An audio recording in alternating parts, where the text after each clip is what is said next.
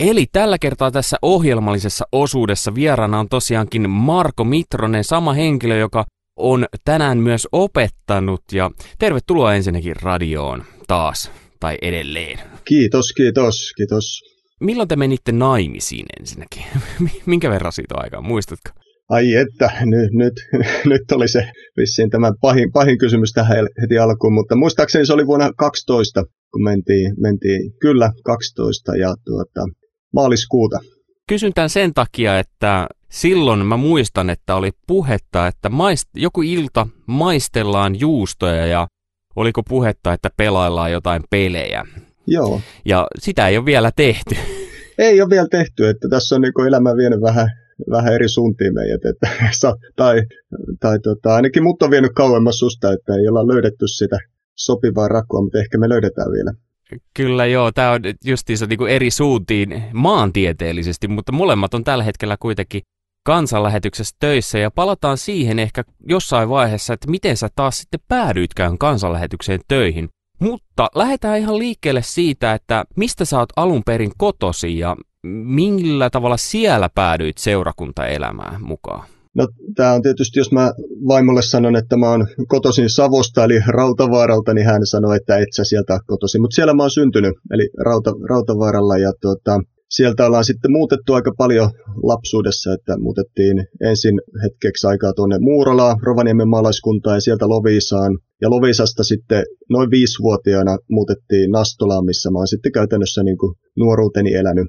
Ja tuota, Nastolassa mä oon ensimmäisen kerran oikeastaan niin itse seurakuntaa mennyt. Et sanotaanko näin, että on toki vanhempien kanssa ollut mukana seurakunnassa paljon. He on käynyt silloin, kun mä olin nuoren, nuorempi, niin kävi paljon helluntaa seurakunnassa, oli heidän mukanaan siellä ja tällä tavalla. Mutta sellainen niin oma itsenäinen seurakunnassa käyminen, niin se ehkä alkoi siinä jonkin verran rippikoulun jälkeen. Olisiko vuosituhannen vaihteessa suurin piirtein, kun mä löysin, löysin tieni sitten seurakuntaa ja siitä lähtien siellä, siellä on vaikutettu eri tavalla. Oliko siellä silloin minkä verran raamattu opetusta, muistatko? No tota, niin kuin sanoin, että helluntai-seurakunnassa siinä jossain kohtaa kävi, niin myös, myös itse, mulla oli vähän tällainen niin kuin molemmat puolet tässä mukana. Mä kävin sekä luterilaisella puolella että helluntai-puolella, ja näillä oli ehkä jonkin verran erilaiset nämä, nämä painotukset. Molemmissa oli toki niin kuin raamatuopetusta, ja itse asiassa, niin kun, jos mä mietin vaikka Nastolassa luterilaista seurakuntaa, niin siellä oli nuorten puolella jopa aika vahva raamatuopetuspainotus. Eli meillä oli niin kun, kerran viikossa oli nuorten iltoja, missä saattoi olla 50-100 nuortakin. Sata? Jo, jopa. Et se, oli, tota, se oli isoja määriä. Ja siellä oli ihan selkeä tämmöinen niin kun, ei mikään 15 minuutin raamattuopetus, vaan saattoi olla ihan 30-45 minuuttia käytiin raamattua läpi. Ja sen lisäksi sitten raamikset, missä käytiin keskenään näitä raamatun juttuja läpi. Että kyllä se on tullut sieltä jo semmoinen niin kuin tottuminen siihen, että, että raamattua opetetaan. Oliko se sulle siinä sen ikäisenä, kun puhutaan nyt vaikka 15-16-vuotiaana, niin on, oliko se sulle itselle siellä istuminen ja kuunteleminen kuinka helppoa? No siinä kohtaa mä ajattelin, että se oli aika helppoa, että jos mä mietin näitä aikaisempia vuosia, kun on ollut vanhempien mukana seurakunnassa, niin se on saattanut välillä olla vähän silleen, että no loppuisi jo, tai lukenut jotain akuankkaa siinä, siinä kun on kuunnellut, kuunnellut näitä puheita, mutta siinä kohtaa, kun itsellä ehkä rupesi olemaan niin merkityksellisempiä nämä uskoasiat, että voisi ajatella, että tuli jollakin tavalla herätykseen siinä rippikoulun jälkimainingeissa, niin, tota, niin ne oli itse asiassa aika mielenkiintoisia. Kyllä mä niitä odotin, odotin aina ja ja mä muistan, että, että meillä oli myös tällaista niin keskustelua näistä opetuksista niin toisten nuorten kanssa ja saatettiin olla kriittisiä jotain ajatuksia kohtaan, mitkä nousi tai, tai sitten, että oltiin iloisia jostain painotuksista, mitä sieltä nousi. Että kyllä nämä oli niin kuin, ei missään nimessä semmoisia, että, että välttämätön pahavaa, että enemmänkin semmoinen niin ihan normaali olennainen osa sitä meidän seurakuntaelämää siis tämä on mun mielestä tosi hieno kuulla ja mielenkiintoista, että siellä on 50 ja jopa 100 ihmistä ollut. Ja raamattuopetukset on ollut ihan kunnon pitkiä raamattuopetuksia. Eli tämä kertoo siitä, että ei se välttämättä se raamattuopetus kuitenkaan niin aja ihmisiä pois. Ei se aja, ja ehkä tietysti kulttuurikin on muuttunut jossakin määrin, että me ajatellaan, että silloin ei ehkä ollut nuorilla niin paljon niitä paikkoja, minne he kokoontuivat, niin ne kokoontuivat seurakuntaa, varsinkin tällaisessa pienessä paikassa, mikä Nastolakin kuitenkin oli. Ja, ja tota, kyllähän se kertoo aika paljon, että tästä niin kuin minun ikäluokasta ja, ja lähellä siitä olevasta ikäluokasta, niin aika moni on päätynyt joko sitten teologiseen tai on päätynyt, päätynyt johonkin tämmöiseen hengelliseen työhön kirkon nuorisotyöntekijäksi tai vastaavaa, että, että siellä on ollut hyvin vahva tämä pohja luterilaisella puolella Nastulassa. Ja nyt kun sä puhut omasta ikäluokasta, niin mitä sä tarkoitat sillä? No, tämä on tämmöinen keski-ikäinen, kohta 40 tai 40 paikkeilla oleva, oleva ikäluokka. Sä olit paljon raamattuopetuksen parissa itse silloin, että sä olit vastaanottamassa sitä. Mutta tapahtuko missä vaiheessa se, että sä olitkin itse sitten opettamassa? No, jos mä nyt mietin sieltä niin kuin nuoruusajolta, niin, niin kyllä mä joskus pidin jotakin tämmöisiä, pyydettiin vaikka nuoria pitämään jotakin lyhyitä alustuksia, niin muistan, että saatoin pitää joitakin ihan lyhyitä juttuja siinä vaiheessa. Ja, ja tota, mutta siinä oli ehkä semmoinen este, että mä olin niin kuin valtavan jännittynyt näissä tilanteissa, että, että mä niin kuin, tuntui, että nämä oli niin kuin melkein mahdottomia tilanteita olla niin kuin äänessä tai, tai pitää jotakin puhetta toisille, että mä en kokenut niitä millään tavalla niin kuin omakseni, enkä mä niin kuin tykännyt niistä tilanteista alkuunkaan. Ja mä muistan vielä, vielä silloinkin, kun mä oon opiskellut teologiaa myöhemmin, mua pyydettiin, pyydettiin yhteen tällaiseen niin kuin nuorten aikuisten iltaan opettamaan raamattua, niin se oli ihan äärimmäisen niin kuin vaikea tilanne siinä mielessä, että, että se niin kuin jännitys, mikä siihen liittyi, niin se, se oli vähän niin kuin jopa estistä, esti sitä niin kuin tekemistä. Että se, mä ajattelin, että ei musta, musta ei kyllä tule koskaan tämmöistä puhujaa tai musta ei tule koskaan raamatuopettajaa tai pappia, koska tämä on mulle niin vaikea homma tämä äänessä oleminen. Mennään kohta siihen pappeuskysymykseen lisää, mutta miten sä koet, että se jännitys on sitten muuttunut tässä aikojen kanssa. Onko se siellä edelleen taustalla vai onko se päässyt jollain tavalla sen yli?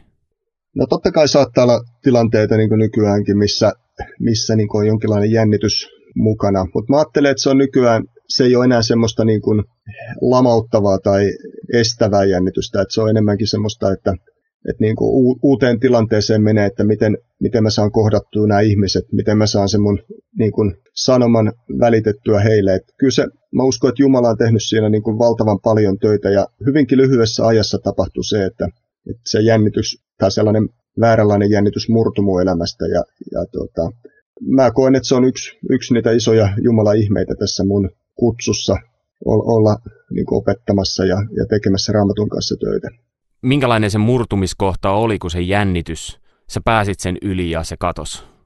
No mä muistan suurin piirtein, missä, missä vaiheessa se on tapahtunut. Että se on tapahtunut ehkä äh, siinä, kun mä oon tehnyt näitä kirkollisen työn harjoitteluja aikanaan teologisen yhteydessä. Ja, ja se oli vielä jotenkin tosi niin kuin vaikea, vaikea hetki. Mutta siinä kohtaa sitten, kun mä sain, sain kutsun, no mä menen sen verran jo eteenpäin, että kun mä sain kutsun tähän seurakuntatyöhön ja rupesin tekemään papihommia, niin se vaan niin jotenkin jäi. jäi. Mä en, en mä niin osaa selittää, että mitä siinä tapahtui, mutta, mutta et se niin kuin, siinä oli vaan aivan eri, eri niin kuin tuntuma. Että mä koin, että tämä tulee jotenkin luonnostaan tämä homma.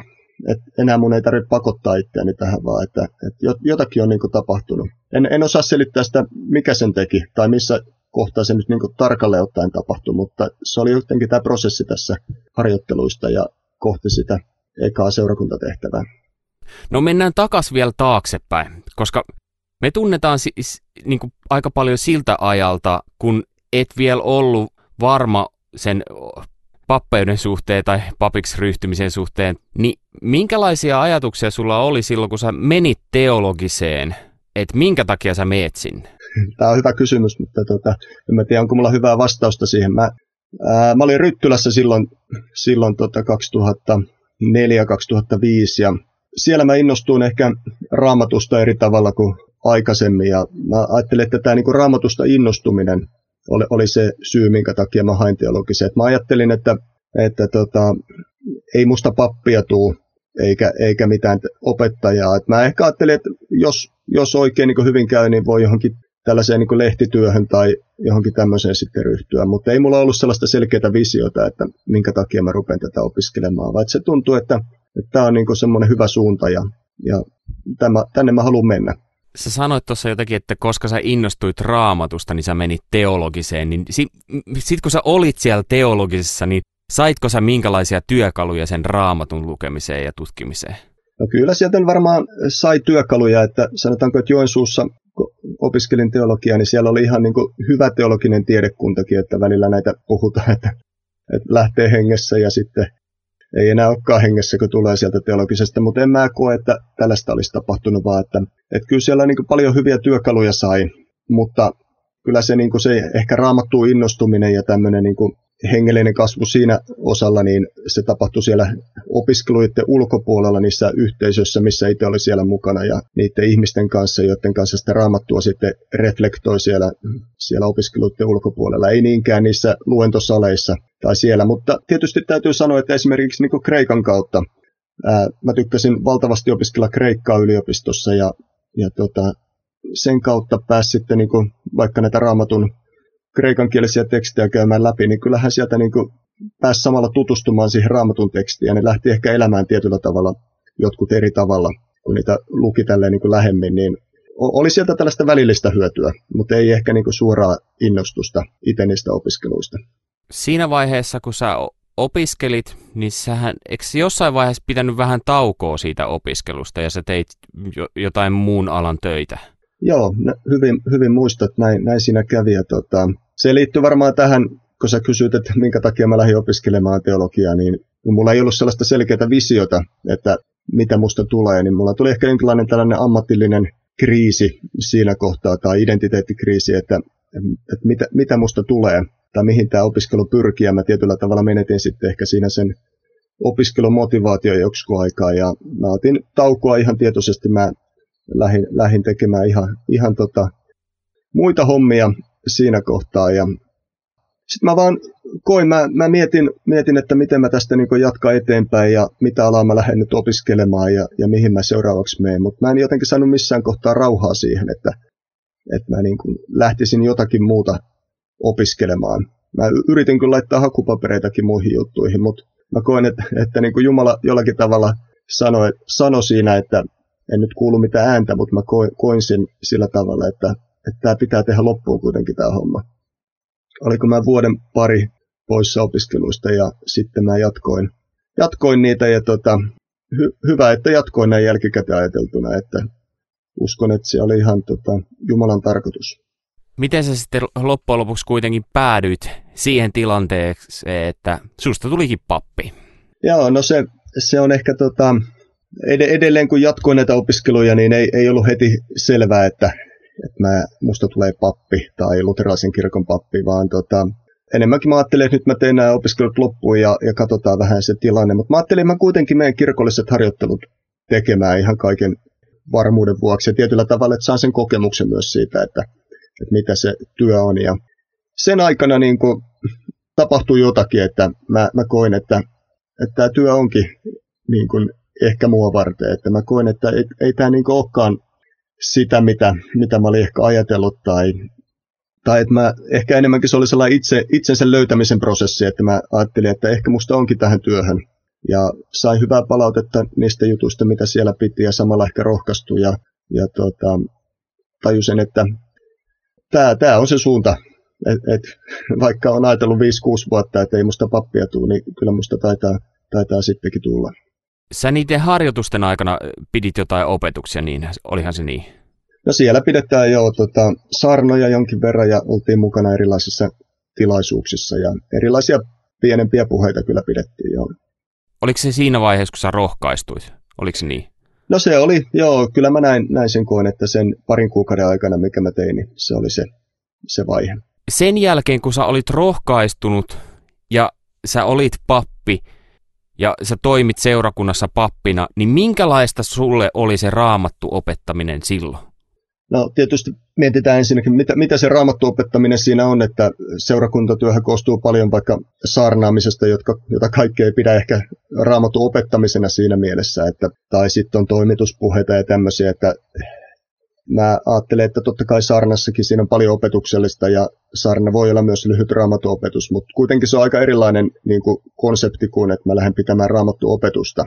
Mutta äh, mä ajattelen ensinnäkin näitä seurakunnassa har, harmittavan vähän niin kuin tilaa ja aikaa sille, että sitä itse raamattuopetusta pystyy pitämään tai kehittämään, mutta mutta mä halusin sitä kuitenkin tehdä, koska mä koin, että se on hirveän tärkeä osa seurakuntaelämää, että on myös tällaista selkeää niin erillistä raamattuopetusta. Ja mä rupesin sitten Pietarsaaressa, missä olin seurakunnassa, niin rupesin pitämään myös tämmöisiä iltoja, missä oli ihan niin kuin selkeä raamattuopetuspuoli. Ja mä koin, että se oli, se oli todella, todella niin kuin antoisaa. Mä ajattelin, että se oli aika vaikeaa alkuun. Musta tuntui hirveän hankalalta ajatella, että miten mä puhun 45 minuuttia tai edes 30 minuuttia putkeen jostakin raamatun kohdasta, että miten mä löydän siitä niin paljon sanottavaa. Al- alkuun se oli työlästä rakentaa niitä ja, ja miettiä niitä, mutta ja voisi vieläkin olla työlästä, mutta se oli eri tavalla ehkä työlästä. Mutta mä koin, että se oli hirveän antoisaa samalla itselle. että niistä sai, sai tosi paljon ja mä huomasin, että mä niin kuin tietyllä tavalla nautin valmistaa niitä opetuksia ja, ja siitä niin kuin sai, sai uusia ajatuksia ja sellaista koki, että tämä niin kuin antaa tähän työhön ja omaa, omaa elämäänkin. Kuinka paljon sulla on sitten niin kuin nykypäivänäkin, kun sä lähdet opettamaan, niin sitä, että sen lisäksi, että sä annat muille, niin sä saat myös itsekin? No kyllähän se on niin kuin paljon mole, molempia puolia, että, että niin kuin aina ei voi tietää, mitä muut saa, mutta aina voi tietää, mitä itse saa siitä, kun valmistelee se opetuksen. Että sehän on, jos, jos miettii, että mä pidän 30-45 minuuttia raamattuopetuksen, niin se materiaali, mitä siihen niin kuin yleensä, jos on vaan niin kuin mahdollisuutta, yleensä valmistelee, niin se on niin kuin valtavan paljon laajempi vielä. Ja ja sieltä niin kuin aukeaa ihan erilaisia maailmoja, mistä pystyy niin kuin vain tiettyjä asioita jakamaan sitten kuulijoille. Että mä ajattelen, että, että kyllähän se niin kuin itselle siitä saa vielä, vielä niin kuin paljon, paljon enemmänkin kuin sitten pystyy ehkä toisille jakamaan. Ja se on yksi asia, mistä mä nautin siinä, kun mä teen raamatuopetuksia, että mä pystyn niin itse oppia raamatusta lisää, mä pystyn oppia siitä raamatun niin kuin ajasta lisää, historiasta lisää ja niin kuin sen takia mä, mä tykkään sitä tehdä myös silloin, kun ei välttämättä ole niin kuin raamattuopetusta tulossa, niin mä tykkään tutkia raamattua ja, ja katsoa, että mitä sieltä löytyy. Eli vaikka sä teet sitä työksessä, niin se ei ole sulle pelkkää työtä? No ei se ole pelkkää työtä, että kyllä se niin kuin on sitä, mistä mä tykkään, mistä mä nykyään varsinkin voisi sanoa jopa, että nautin, nautin tehdä, että, että kyllä se niin kuin, totta kai se prosessi voi olla tosi vaikeakin, se voi olla, että ei, ei jotenkin saa kiinni siitä tekstistä aina, mitä niin kuin valmistelee. Ja voi olla, että, että niin kuin menee montakin päivää, että se ei jotenkin lähde elämään se juttu, mutta, mutta tota, kyllä se sitten aina, aina lopulta, aina on saanut sen kasaan ja aina, aina on jotenkin lopulta päässyt siihen, että tota, on saanut myös sitä sanottavaa. Lapsuudessa olit mukana helluntai-seurakunnassa, sitten olit Nastolassa paikallisseurakunnan toiminnassa nuorena ja sitten tulit tänne Ryttylään nuorisotyölinjalle vuodeksi, menit vielä teologiseen ja sitten paikallisseurakunnassa olit töissä. Niin miten päädyit taas takaisin kansanlähetyksen siipien alle työskentelemään sieltä paikallisseurakunnasta? No se, sekin on niin kuin kaikki tässä elämässä, niin ne on pitkiä prosesseja tietysti, mutta tota, paikallisseurakunnassa tosiaan mä olla tuossa Pietarsaaressa niin 6-7 vuotta tein siinä erilaisia tehtäviä ja kyllä mä tykkäsin olla seurakunnassakin, mutta samalla mä koin, että siinä oli, oli tai että se ei niin ehkä ole ihan se ydin, mitä mut on kutsuttu tekemään tai että mihin Jumala mua haluaa viedä. Ja, ja siinä sitten tutustuin tähän Keski-Pohjanmaan kansanlähetyksen tota, piirijohtaja Winterin tuiskuun jonkin aikaa, pari vuotta aikaisemmin ehkä, kun tota, itse siirryin sinne töihin ja siinä oli ei ollut mitään puhetta alu, aluksi näistä työhommista ja muista, mutta sitten siellä aukesi lopulta sitten paikka ja sitä, sitä sitten hain ja, ja pääsin, pääsin sinne töihin, että tämä oli niin kuin ehkä, ehkä siinä mielessä niin kuin joku voi sanoa sattumaa tai johdatusta, että justinsa tähän niin kuin kansanlähetykseen nyt tällä tavalla päädyin, mutta mä ajattelen, että Jumala niin kuin johdatti Winterin tuuskun kanssa niin kuin samoihin juttuihin ja sitten sitä kautta sitten tuli tämä mahdollisuus päästä kansanlähetykseen hommiin ja, ja koin, että se on nyt se, mitä, mitä nyt kuuluu tehdä. Jos sä saisit soittaa puhelun nuorelle Marko Mitroselle, sille, joka ensimmäisiä kertoja piti raamattuopetuksia, niin mitä sä sanoisit hänelle? Varmaan mä ainakin sanoisin, että, että lue raamattua enemmän. Se on, se on niin yksi, yksi juttu, että se, että pitää raamattuopetuksia ja että niin kuin, yksi syy, minkä takia koin varmasti, että oli vähän vaikea myös pitää niitä, oli se, että en lukenut riittävästi raamattua.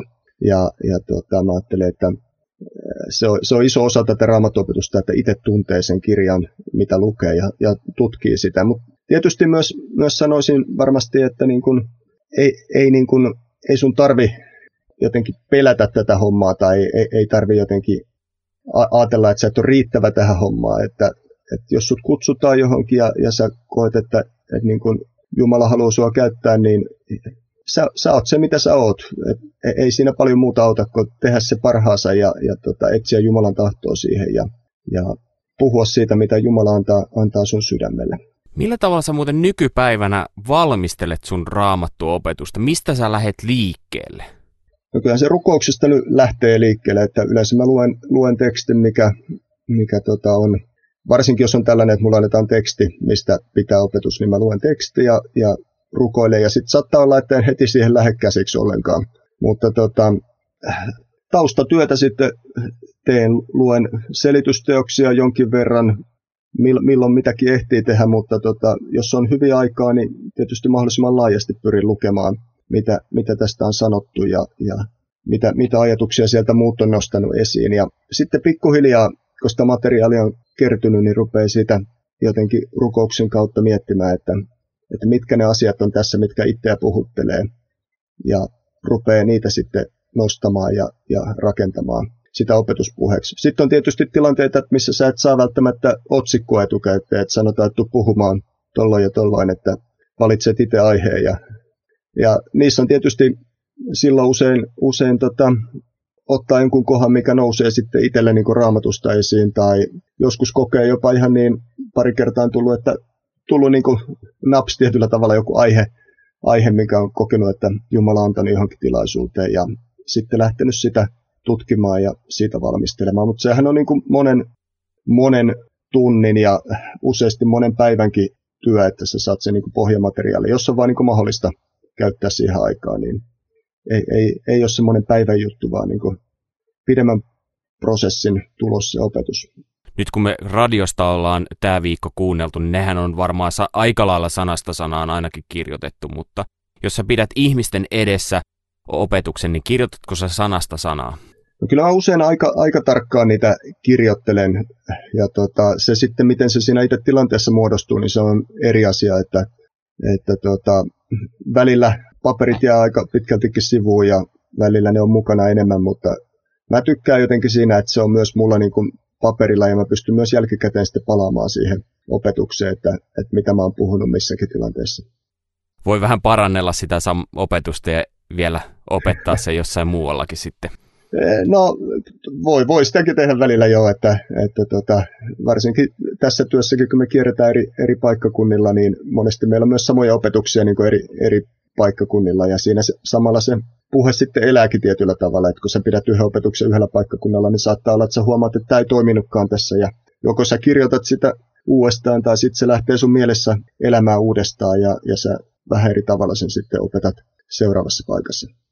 Nyt jos tätä ohjelmaa kuuntelee joku ihminen, joka miettii, että olisiko hänen paikka raamattu opettajana, niin mitä sä sanoisit, että mistä sitä kannattaisi alkaa lähestyä sitä asiaa? Ensinnäkin mä ajattelen, että on tärkeää, että itse on kiinnostunut raamatusta, että jos, jos sä oot kiinnostunut raamatusta ja haluat oppia raamatusta itse lisää ja Jumalasta lisää, niin se on hirveän hyvä lähtökohta siihen raamattuopetukseen.